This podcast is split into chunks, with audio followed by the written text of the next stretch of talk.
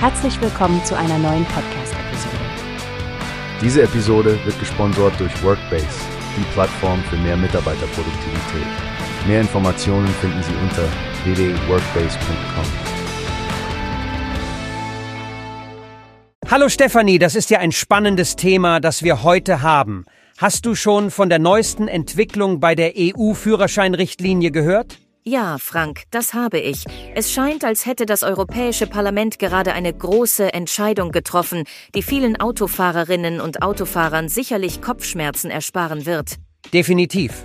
Speziell der ACV Automobilclub Verkehr scheint erleichtert zu sein, dass das Parlament gegen die verpflichtenden Gesundheitschecks gestimmt hat.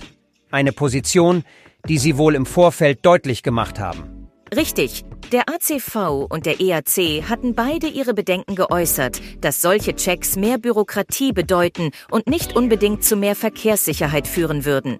Ich meine, Holger Küster, der Geschäftsführer des ACV und EAC-Präsident, hat klargestellt, dass studienbasierte Fahrtauglichkeitsüberprüfungen bei älteren Autofahrerinnen und Autofahrern nicht wirklich die Unfallzahlen senken. Ja, das ist ein guter Punkt. Ältere Menschen können zwar öfter die Schuld an Unfällen tragen, aber insgesamt sind sie weniger an Unfällen beteiligt, als ihr Bevölkerungsanteil vermuten ließe. Sie sind vorsichtige Verkehrsteilnehmer.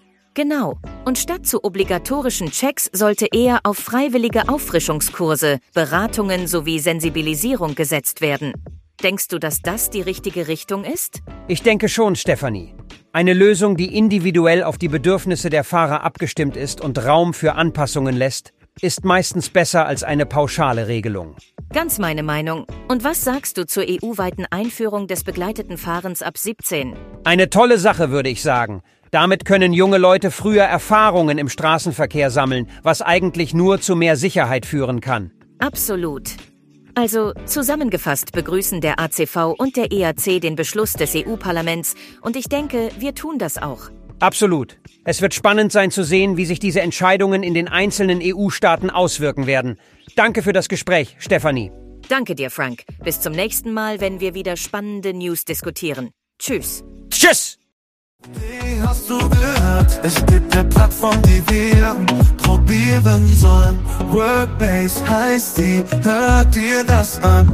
Mehr Produktivität für jeden Mann.